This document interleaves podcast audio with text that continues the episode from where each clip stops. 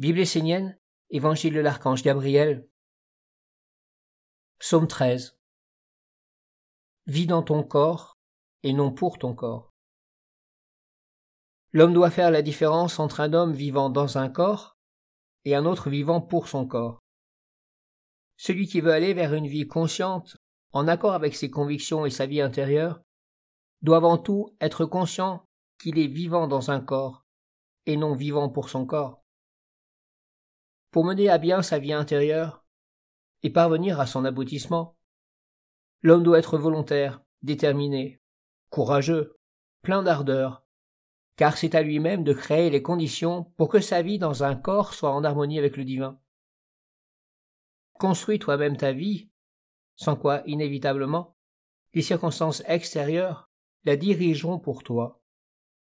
Qui créera tes conditions, ton ambiance, tes pensées divines?